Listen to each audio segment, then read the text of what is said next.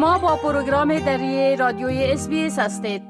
شنونده‌های عزیز، حال همکار ما سامنوری درباره مهمترین رویداد جاری صحبت می‌کنند. آقای انوری سلام عرض می کنم. خب رویداد مهم در این شب و روز مسئله کشف این موضوع است که افشا شده که صدر اعظم سابق اسکات موریسون بر علاوه مقام صدر اعظمی مسئولیت چند وزارتخانه دیگر هم به عهده گرفته بود که این جار و جنجال فراوان را به بار آورده. بله؟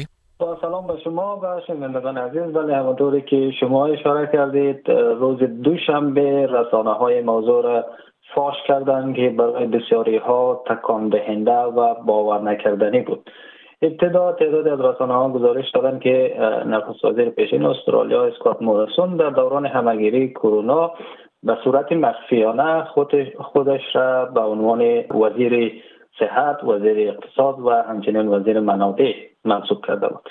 گزارش ها می رسانند که آقای موریسون توسط فرماندار کل دیوید هرلی یا گورنر جنرال برای اداره چندین وزارت سوگند داده شده بود. بر بنیاد گزارش ها تنها وزیر صحت از این موضوع اطلاع داشته و با او موافقت کرده، اما وزیران منابع و اقتصاد از این موضوع اطلاع نداشته که در واقع یک وزیر موازی با آنها وجود دارد. وزیر منابع زمانی از این موضوع اطلاع پیدا میکنه که آقای موریسون در دسامبر دو هزار و بیست و یک تصمیم او را برای تایید یک پروژه استخراج گاز در سیدنی لغو میکنه.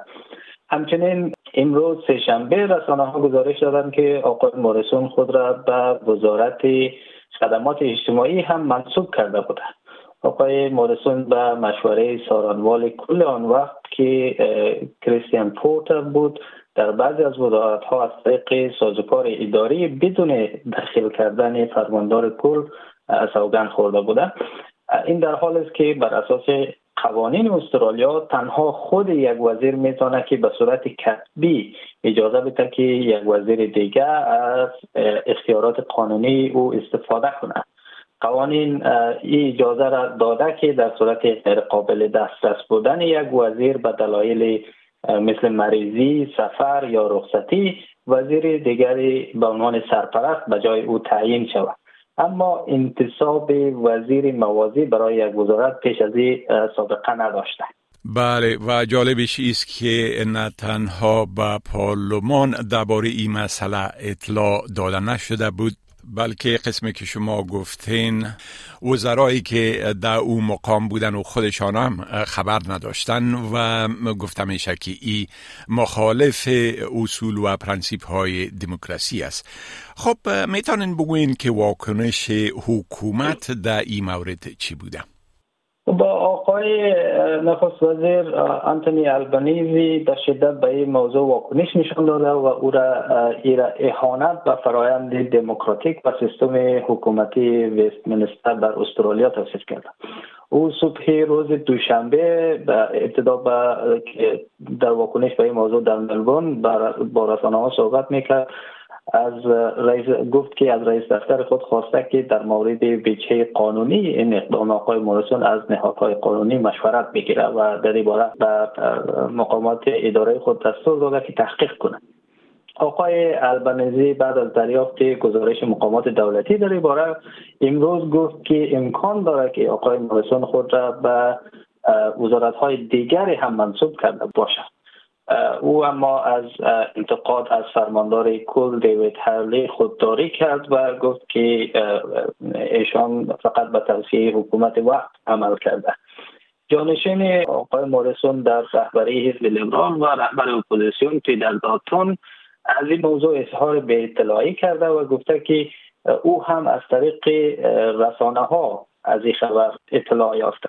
آقای داتون تاکید کرده که این موضوع مربوط به نخست وزیر سابق میشه و حتما دلایل خود را برای این اقدام داشته. همچنین مالکوم ترنبول کسی که قبل از اسکات موریسون نخست وزیر استرالیا بود در مورد این اقدام او در همدستی با سرانوال کل و همچنین نقش فرماندار کل در این موضوع ابراز نگرانی کرده و گفته است که این یکی از زشت‌ترین کارهایی است که تا حالا دیده.